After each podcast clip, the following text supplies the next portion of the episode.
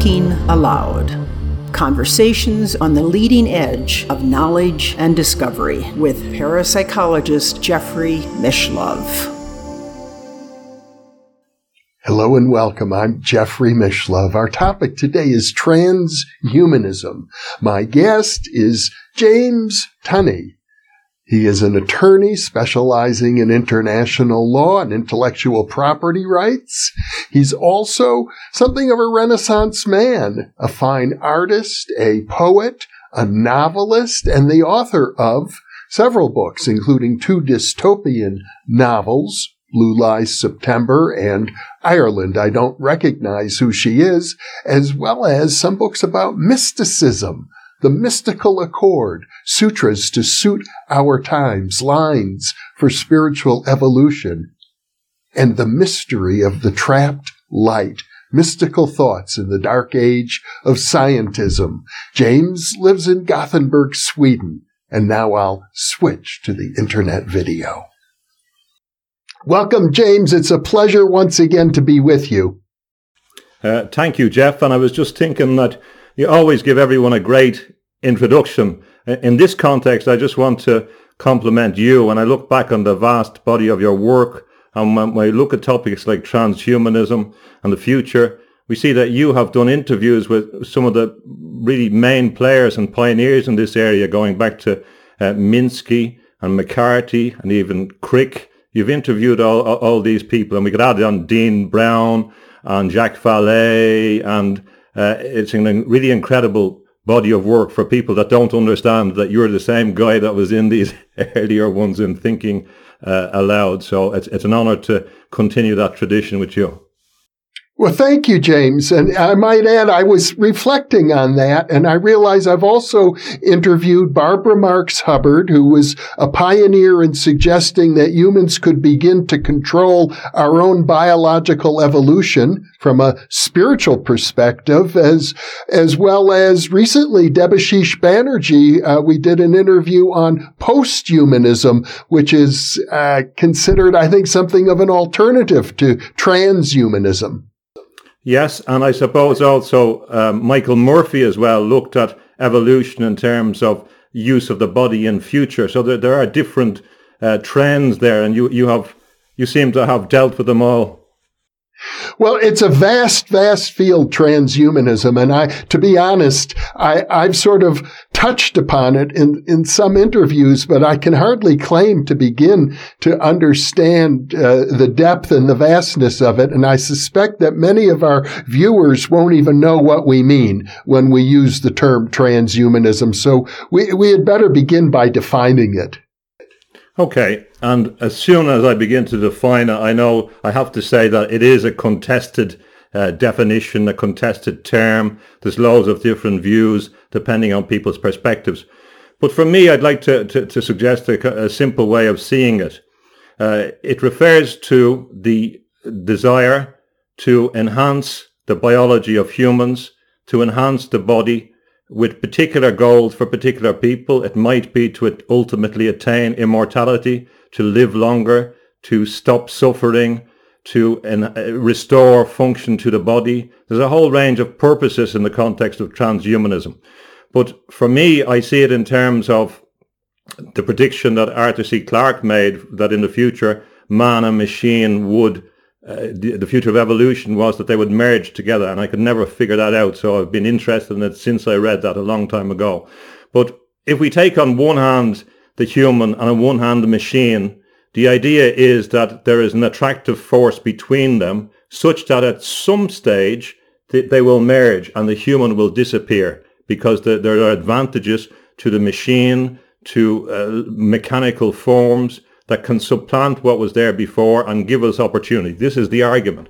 And it is, it, it derives from a much broader context. So although the term was used by uh, Julian Huxley in 1957, it really refers to a much older tradition. We can go back to ideas of the golem and uh, as it, that developed Frankenstein, and we can go back to l'homme machine by Julien Offray de la Mettrie in 1747, where he, he he put forward the argument that man is a machine. And this is the same argument that Minsky and others put forward, that we're biological machines. So even within the idea that we're talking about humanity merging with machines, there are many people uh, from a certain scientific and enlightenment perspectives that say, well, man is a machine anyway. So the argument therefore goes that uh, you are a machine, and if you are not a machine, you will become a machine. So transhumanism, its advocates would point to the great advantages, and there's no doubt that there are great advantages. Uh, and they will usually, I heard one recent promoter talk recently about that in the future, the blind will see and uh, will be able to walk on water. He was obviously borrowing from Christian concepts there. Uh, but those medical advances are not confined to to this discipline, transhumanism, because there was a lot of knowledge went into the context of understanding how biology works and healing context motivated by other factors. So the the idea is that they're, they're moving together. Some people say that we will still be human, we will just be greatly enhanced. Uh, it, I, I don't believe that argument. I think it's it's posited on a, a very narrow paradigm of the human. And as you mentioned about post-humanism, well, the idea which comes from different sources is that involves a deconstruction of the idea of humanity from for a number of different reasons whereby the idea that humans are exceptional, or humans are unique, or humans are different from animals will be deconstructed. And the humanism that we talked about in our previous interviews begins to, to disappear. I know you're also influenced by by many of the original thinkers in this field. One of them is Lewis Mumford, who has been a, a critic of transhumanism. And uh, as I look at some of his work, I see he also sees society itself as a big machine, a mega machine, and that uh, humans become sort of cogs in the great uh, watchwork of society. That, that's right. Lewis Mumford is one of the great anticipators, and he said that he hopes that on his gravestone someone writes this man was a fool on the basis that his predictions did not come true. But unfortunately, he wasn't a fool. And, and he, he saw the consequences, not just with high technology, but with the motor car, for example. He understood how the motor car had changed society in the 20th century and how our whole worldview how if you think the wars in the Middle East, etc., and the quest for oil and infrastructure, the changing of cities, urbanization, were altered by the, by the car. So yes, we have to consider not just machines, but the machinery of society. And that's where people like Bernal are important when they talk about the science of science.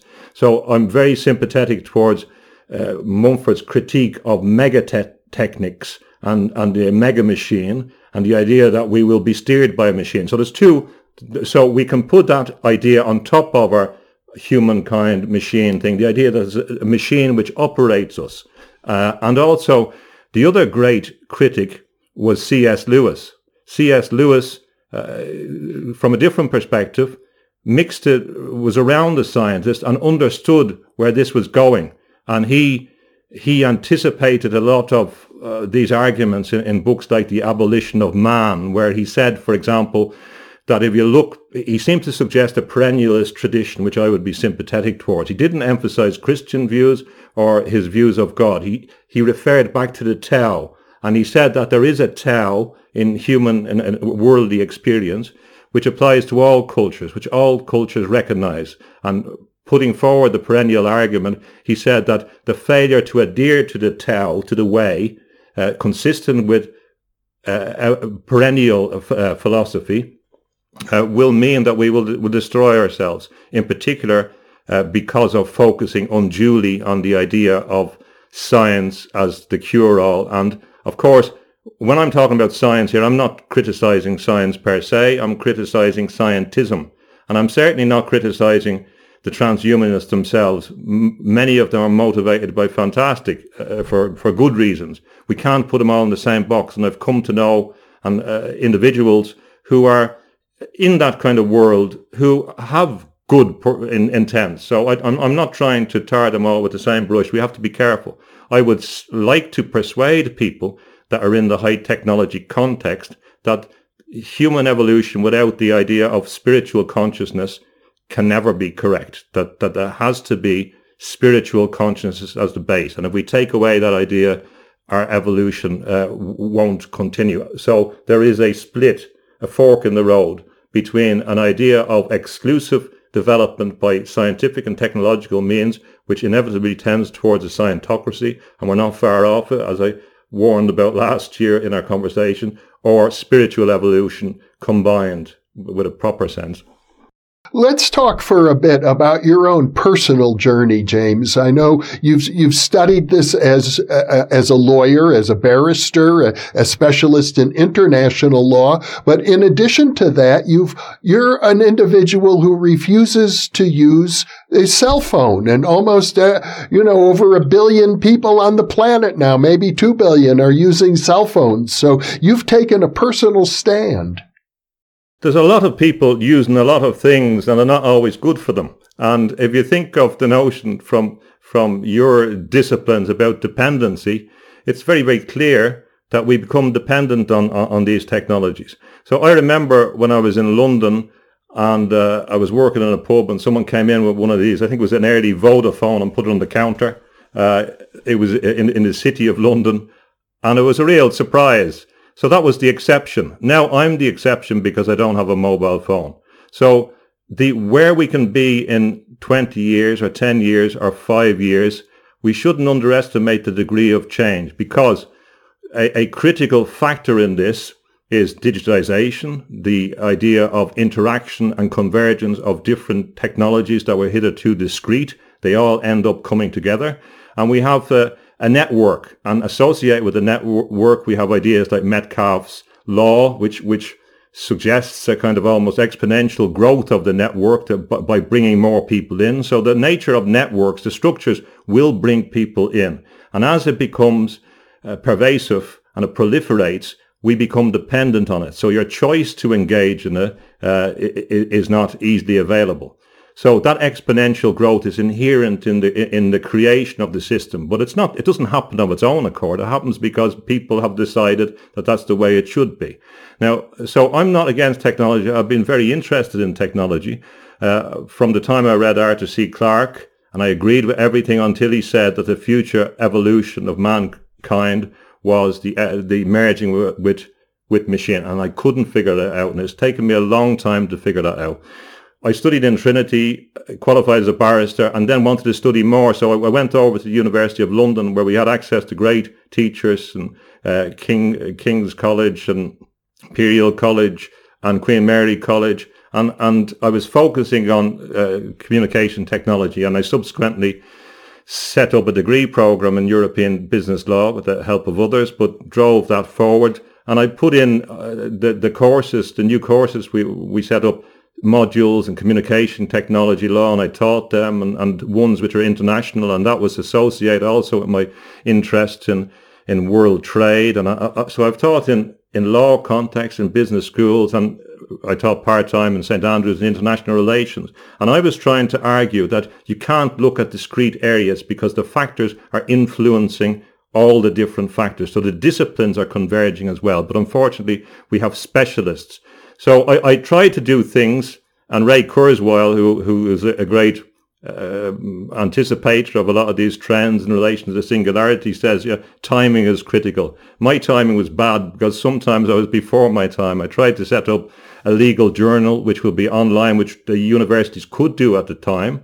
So, well, people would be able to access interviews. This was before podcasts, but people didn't really think there was a need for that or a use for that. Um, and uh, I, I, read an article, an academic article from someone, uh, an enlightened person who had been at one of my talks, and they they said it was in Edinburgh University. They didn't understand what I was talking about at the time, or they didn't accept it. But a few years later, they're beginning to wonder whether I was right. So I, I, I thought that the universities were a bit slow to change. So outside the universities, we might. So I'm not against technology. Uh, I'm in favor of technology. I'm in favor of technology for communication purposes in particular. Um, but I think there's a danger. We become dependent and our choice to come out of it, it's a vortex, the convergence of forces, the movement with, with artificial intelligence, with the uh, cybernetics we're being sucked into a vortex that we won't be able to come out of, unfortunately, because there, there are not enough people to say, well, hold on a second, what are the consequences of this? And the consequences are not good in my, in, in my uh, view. Now let's talk about the origins of, of this idea of transhumanism. Uh, I think it, as you started to point out, it goes back well before Julian Huxley, but he was associated with people like Haldane and, and, and Bernal who, and, and then there are the Russian cosmists uh, as well in the 1920s who were uh, concerned then we already had gone through an industrial revolution and, and they began to envision what was about to happen. You're right on that. And uh, we can even, not, not to, to, to posit a, a clear distinction between the spiritual path and the technological path. We can't really do that because if we look back at the early Taoists, a lot of their goal was to overcome physical limitations to seek immortality. And if we look at the Gnostics, we see the Gnostics wanted to overcome the body in, in, in many senses. And if we see in Buddhism and even in contemporary Buddhism, they have similar values in relation to overcoming suffering, overcoming the body. So uh, that is, it's always been there in the spiritual traditions as well and in magic traditions. But I, I would point to the 1920s as a critical period in as you've indicated in relation to the evolution of ideas about transhumanism. And we had at that time the figures that you've mentioned. Haldane w- was important. And at the end of the decade, we had H.G. Wells, who wrote The Open Conspiracy, who told us about the scientocracy that is happening. And he's probably delighted to see the progress uh, in, the, in the century since then that scientism or science, uh, scientists should take over the world and run it because the experts know better. And re- so H.G. Uh, Wells lived on the Euston Road near Russell Square, and another figure who lived around there in the Bloomsbury area of London, near the British Museum, near where Marx was, near where Trotsky met Lenin, all that we've talked about before in our in, in our talk on esoteric geography, was the uh, Irish-born scientist John Desmond Bernal, and he is a very very interesting and critical figure. So he was, he came from uh, Ireland. He went to uh, Cambridge. He studied crystallography and he wrote a number of significant books on, on science which are, are critical today. He wrote The World, the Flesh, the Devil. Uh, the title is used in a number of different contexts because it comes from the Book of Common Prayer. It's, it's the, the problems that Christians have to overcome. But he, he put a different twist on it. So he used that book to indicate uh, the future and where science should go in the future. He was very, very clear that science should run the world. And he, he said that scientific corporations should get on with their business, scientists should get on with their business. And in the future, scientific corporations would be more powerful than states. And at that stage, they could dictate what was, was going on. Um, he believed that man, humankind had to overcome physiology, uh, overcome biology by merged or becoming machines. That was a critical uh, part of, of, of his, his, idea. And in the end of that book, it, it, it's a bit sinister in my view. He, he says that if people, you tell people what's happening when, when it's already decided, and if people don't want to go ahead or, or join in with the scientists and the people that support that uh, worldview, well, they'll be left behind. And he even talks about, he also talks about and anticipates this breakaway civilization idea by saying that it was necessary for us to expand in the universe. I'm, I'm very happy with that view, but he, it seems to be in a context where they're leaving the earth behind as a, a kind of lost cause. That was the kind of subtext I got.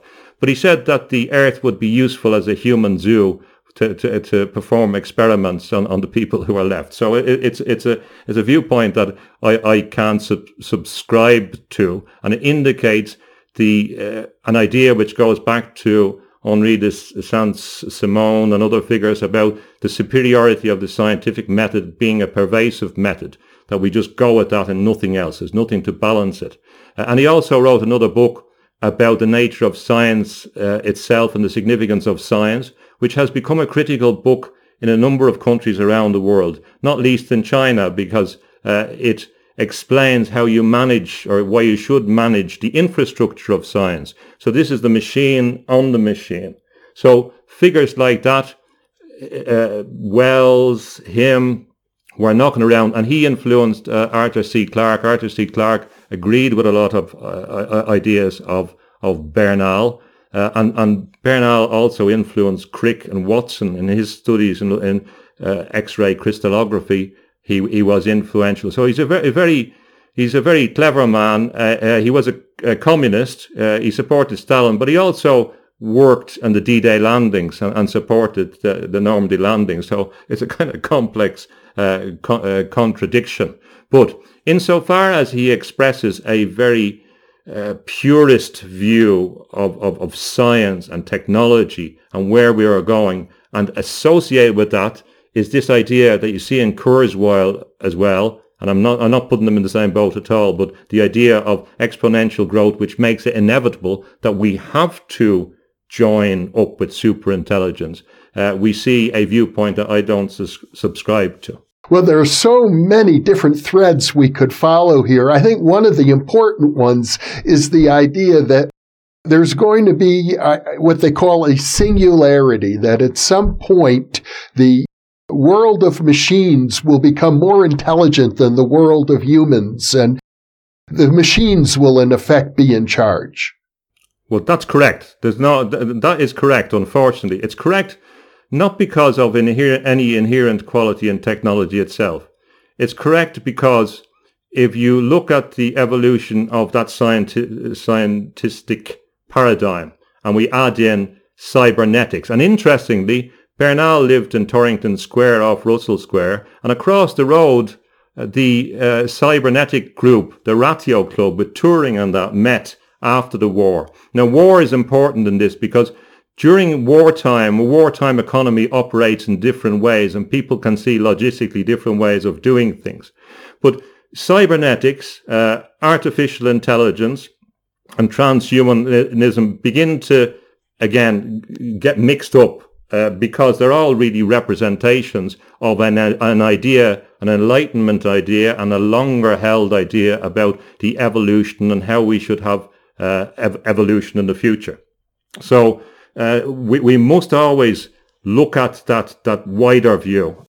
You know, uh, I'm thinking about uh, one of my dissertation advisors when I was studying parapsychology at Berkeley was C. West Churchman. He was a systems theorist and he wrote a book called The Systems Approach and Its Enemies. And, and the systems approach, of course, is the application of science and mathematics to running uh, businesses and, and to running governments and to running the world. And he said the enemies include things like religion and politics. Uh, and then he went on to talk about how we really need those enemies. They're very important. On the other hand, Another critic, I, I, think, is Buckminster Fuller, and yet at the same time, he would argue that the technologists would do a much better job of running the world than the politicians. Yes, and also if I think in terms, because I worked in business schools, I had to engage with people in context about management accounting, which was very interesting, and, and study people like Deming and his idea of total quality management and the use of statistics to achieve results. And there are profound insights from the, those areas. So it's very, very important in relation to understand systems. And of course, cybernetics is about understanding systems, but it's the concept, as you know, uh, goes back to the idea of steering things. So here we see the idea of governance again. And all these uh, ideas suggest some idea of control and control and communication and utilizing feedback loops and utilizing analogies with the, the biological world. So they, they do emerge around ideas of, of information. But the problem is it, it suggests a presumption, a foundational view of what consciousness is. Now, in this in this evolution and a contemporary evolution, a move towards post-humanism, we see this force of deconstruction, which says that you are not uh, a human, that you have no self, you are not a person. Uh, and they begin to de- deconstruct. You have no consciousness. There's no such thing as consciousness. Now, for me, consciousness is the critical thing. For all the, the great perennial traditions, consciousness, spiritual consciousness is the driving force. All the other things are mere manifestations of that great uh, consciousness. That's what C.S. Lewis was talking about, referring to the Tao as the basis of all these. And, and, and these, well, consistent. I'm looking at your your your colourful Tao as well. It's it's a, an idea that you share in, in, in some senses as well about about Taoism and and, and d- different forces.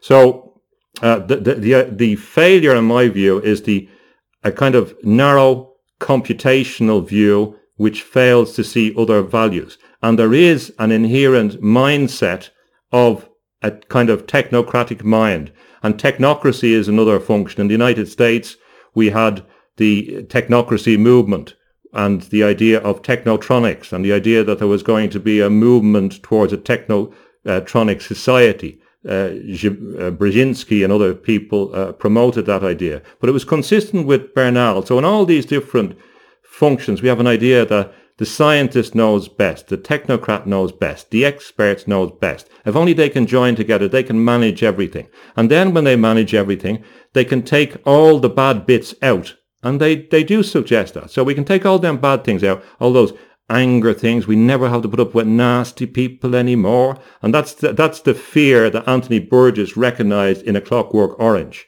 The idea and the, the undertone of that was that if you take away the bad bits, well, then we're not human. But then again, if the people don't want us to be human, it's going to end up in that way. So it depends on what your fundamental paradigm is. My argument and my one argument is that we need spiritual evolution.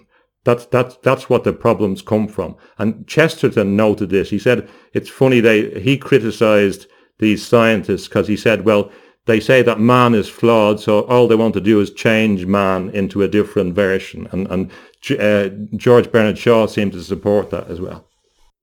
You know, when I was a graduate student in criminology before I went into parapsychology at Berkeley, where I was, we had a radical school of criminology, and they had this idea that if we could reduce crime, if we would only institute more programs of social justice, that, that crime largely flowed from the injustices in society itself. And they thought of this as a form of social engineering and then they would complain, but the politicians don't like social engineering. We're never going to be able to get our ideas put across. And, and it only took a couple of years after I entered the School of Criminology before Ronald Reagan became governor of California and they actually canceled the entire school of criminology at, at Berkeley. They just got rid of it completely. I think he, if, if he came back, he'd probably cancel a lot more these days. It wouldn't be just in Berkeley, but uh, the uh, yes, I mean there is a there is a problem, and, and there is a problem about the psychology of utopianism uh, and the idea. Uh, there, there is a utopian idea underpinning all this scientific idea. And the problem with utopian views is it depends on what your premise is. Uh, Christopher Hitchens' brother Peter Hitchens said that he used to be uh, on the far left, a Trotskyist, and he said we always had the, the, the idea that we would wade through a sea of blood to get to the utopia. And that, that's the problem with utopias. There's a big price to pay to get there. And then you get there and you say, well, is this really what we want? So as well as that, we have uh, experiments uh, conducted by people with, without sufficient regard to the complexity of the situation. For example, uh, I remember studying criminology uh, as well. Uh, I had a woman who became Irish president, Mary McAleese, taught us uh, criminology uh, for a while. I think I think she went, she was off for a while at the time, having a, a, a child. Uh, I also had a, a, second teacher who was Irish president as well, Mary Robinson. But when I studied criminology, one of the most simple explanations that I came across was that criminals usually in a capitalist society usually use illegitimate means to attain socially legitimate ends. You know, there's a simple explanation for it. Uh, and we have to consider that in this social engineering idea, some of the motivations are calculated to take away valuable ideas of individual responsibility. So other people know better than you. And when I talk, when I was over in America and I was talking to some people with probably a different political persuasion f- from you, and I was trying to understand their mindset. There seems to be a great fear of groups of people knowing better than them and wanting to, to run their lives. And funnily enough, in the technocratic context, or in the transhumanist context, there's a lot of transhumanists who who are motivated by this libertarian idea as well. So we can't we can't say that all the people who are behind this are trying to oppress other people or have that mindset. In fact, many of them are great innovators and they believe that it's because of their individuality that this movement forward is happening. I suppose it's a bit consistent with the heroes that Ayn Rand would have. In our previous discussions on mysticism, James, you make a point of emphasizing the importance of individual sovereignty, that each person is ultimately responsible for themselves. That seems to be one, one of the core principles of the mystical approach as, as you see it. How do you reconcile that with the transpersonal or trans, not transpersonal, transhumanist movement? As long as we were talking about people exploring their abilities is one thing. The problem is that these technologies converge. So you come along, you say, here, I can drill a hole in your skull and put implantations and you'll be able to recite Shakespeare, etc. And you'll, you'll, you'll be very, very wise. And uh, uh, that's fine. But these technologies will be utilized to control people. I don't have, have, any doubt about that. They will come together as control mechanisms. So that which seems to liberate us will, will come to imprison us.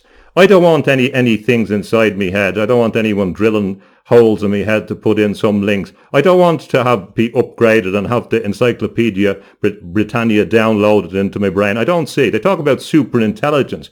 Uh, well, why don't we use the intelligence that we have uh, at, at this point? So mystics argue that we do have access to different realities and we don't need these uh, technologies in some in some senses. And the idea that we can evolve and we should evolve spiritually is to claim and reclaim the full extent of our human and spiritual potential. So the individuality is the way we are now, the, the, the way we are with the potential to evolve in that context. We have evolved uh, up to now and we can continue to evolve.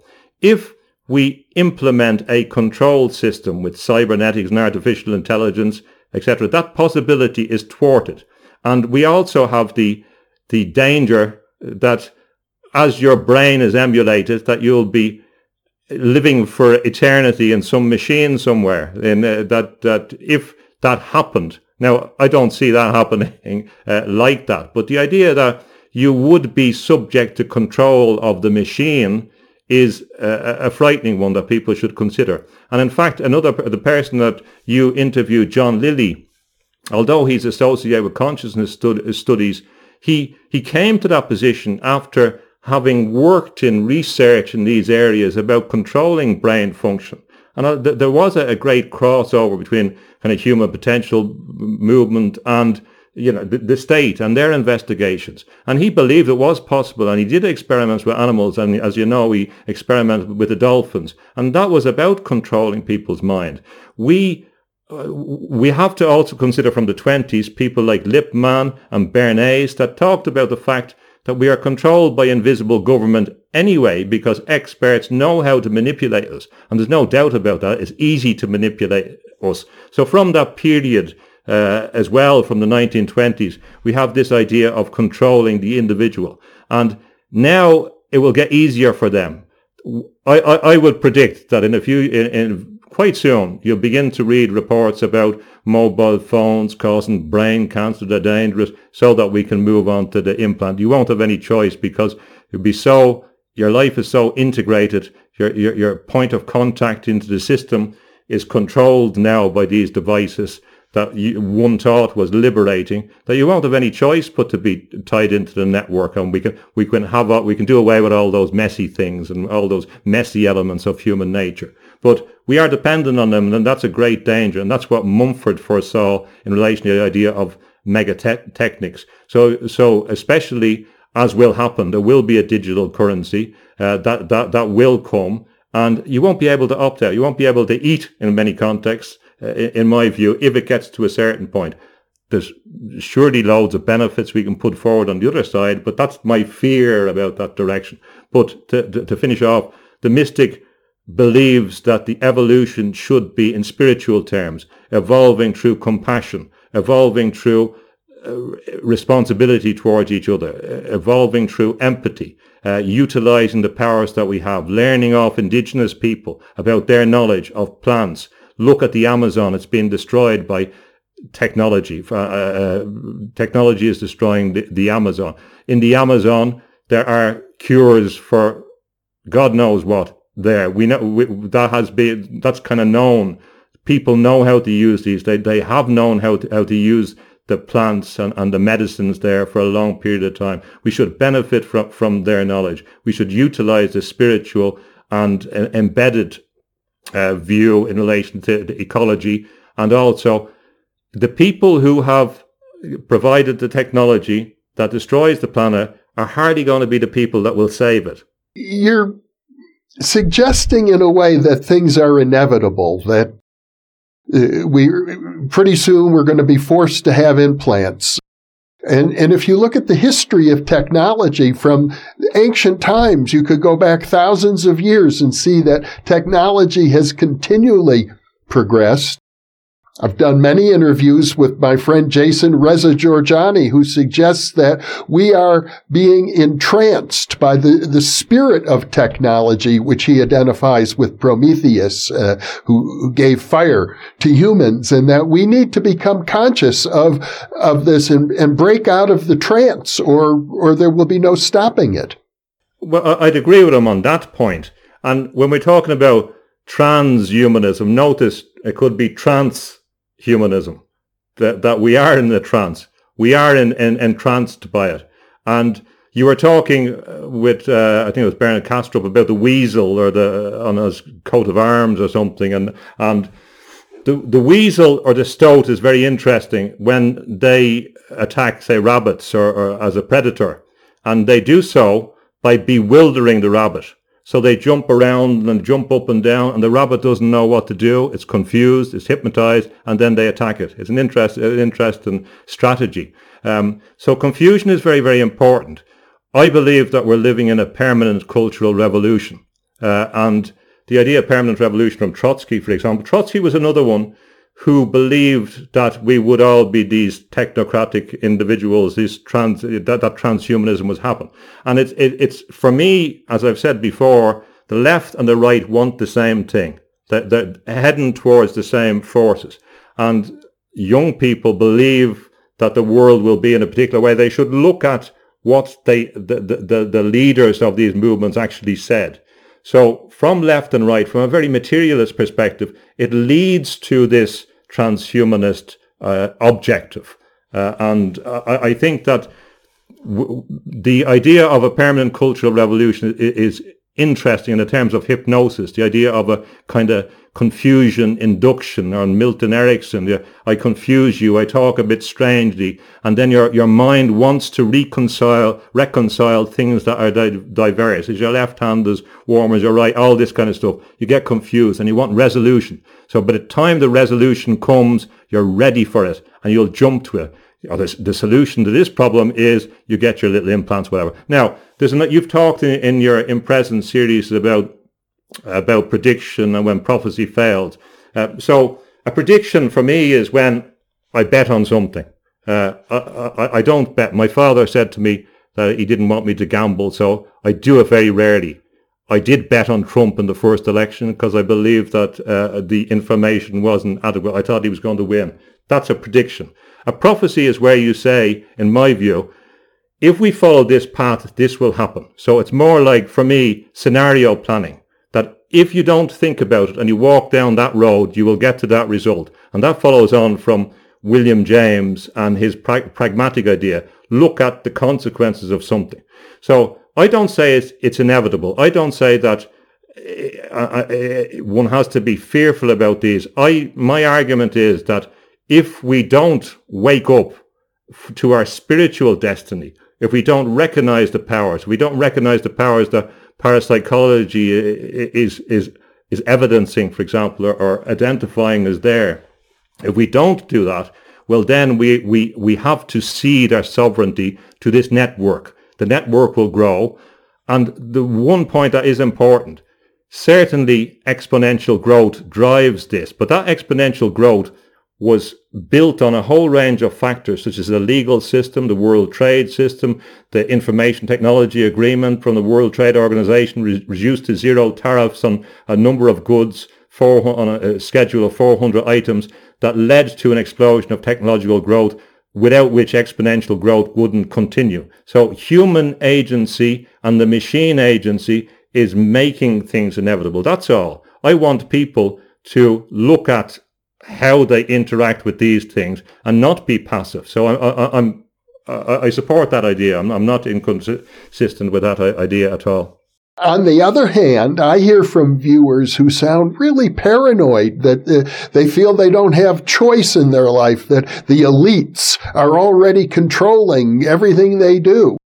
It, it strikes me that the paranoia doesn't help either. It's another form of a trance. I'm against that. Yes, I, I, I think when you begin to put yourself into a victim mentality, you ready yourself for a sacrifice. And that's what the concept of victim is. So, yeah, I, I don't support this idea, oh, well, we can't do anything about whatever. The, the, my whole point is that people have to become agents in a positive way in society. They have to take ownership of their own life, of their own spirit, and the, the natural evolution of spiritual growth and mystical growth is to make a contribution. That's what defines all the great mystics in history. They go, they go off into the cage, but they come back with something. This is the hero's journey. This is what all the mystics do. They're not, as you talked about before and many times in relation to Maslow, they are high performing people. They're not people that are incapable of doing things.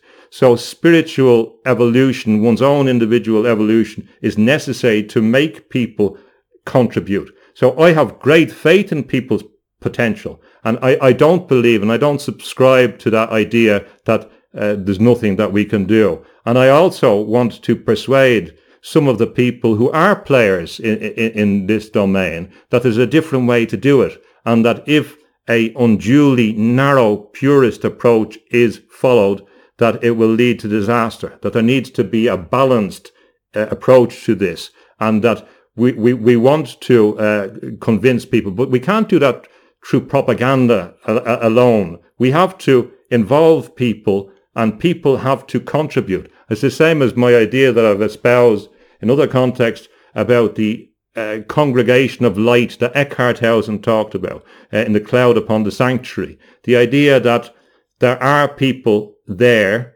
who recognize each other and will recognize each other when they begin their mystical evolution. So the greatest network to protect us all is an invisible network, a ne- network that can't be captured of individuals evolving on their own, not dependent on institutions, because the institutions have failed us, in my view, whether it be the Catholic Church or uh, the scholars in Islam uh, or the uh, the Protestant uh, theoreticians who follow on from John Nelson Darby, another Irish man, talking about the rapture, etc. I think they're missing the big points. They're, they're not engaged in, in society. And I, I, I've encouraged people and people who are in those systems to rise above their systems and look at uh, the perennial philosophy, look at factors which influence everybody. And, and for other people that sit at home and say, well, I can't do anything. Well, of course they can. And the power of the individual, the individual has the most powerful thing in the universe that we know of, which is consciousness. And that consciousness is a creative force that unleashed and applied can solve all the problems we have. But if we don't believe in it, it's like you talk about sheep and goats in the, in the, in the experiments. If we don't believe in it, it's not going to work and we create a self-fulfilling prophecy. And maybe some people just do want to have the implant so they become very intelligent and sit back and avoid all the problems. It's it's tricky. Uh, I know this is a very delicate and a vast subject. We're going to have to return to it several times, I think, to to really plumb its depths. I have an implant. I have a pacemaker. Implanted. It helps r- run my heart, and and honestly, I'm grateful for it. So, uh, of course, it's not in my brain. Of course, you should be, and the uh, that implant came about not necessarily because of the transhumanist movement. It came about because there has been a long tradition of people studying the body, studying the heart, studying anatomy that knew what had to be do- done. And when the technology evolved, uh, and people contributed and we have invention and the patent system. There's a whole collaborative network and history that led to that. So the same thing happened in the Reformation where we had a lot of uh, knowledge and medical knowledge which was in the monasteries and there had to be a re-establishment afterwards when the hospital system and the school system broke down and it was done but it never acknowledged the great contributions and the great knowledge that was there from uh, since time immemorial and in that context the restoration of sight brings a person back to, if you like, the normal expectations. Uh, a pacemaker brings back a person to the normal expectations.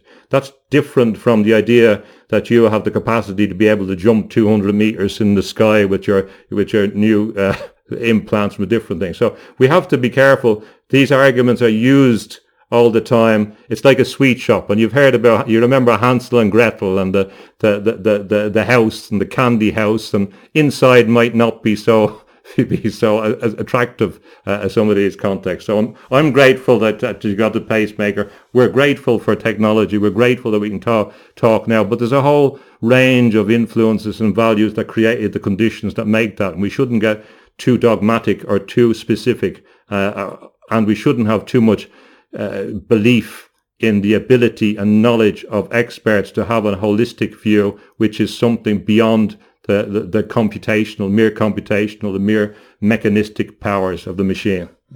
Well, James Tunney, I'm very grateful that we're going to continue our discussions, that our viewers on New Thinking Allowed can expect to hear from you several more times in the future to discuss this and uh, related topics. And I'm grateful for your friendship as well. I'm always, as I said, grateful because of the, the, the range of your experience. And I'd encourage people that haven't looked back at the catalogue that you have to look back at, at, at the interviews, the vast range. And there's a whole, there's a whole tapestry there that people can examine. You don't have to accept the views, but you can follow the chain of your interest. You can utilize it as a an opportunity to follow patterns that are important for you in your own life to to to, to weave or to understand your own systems. And there's a there's a great repository of knowledge there from the interviews. Uh, that that people should be grateful for. That I'm grateful for. That, that was useful for me in answering some of the questions. So I, I would just encourage your viewers and also say that I'm very uh, grateful to have met or to, to, have communications with many of your viewers. You have a, a fantastic uh, viewing uh, audience from a great range of perspectives who have shared some fascinating insights with me. Well, James, thank you so much for being with me. And for those of you watching or listening, thank you for being with us.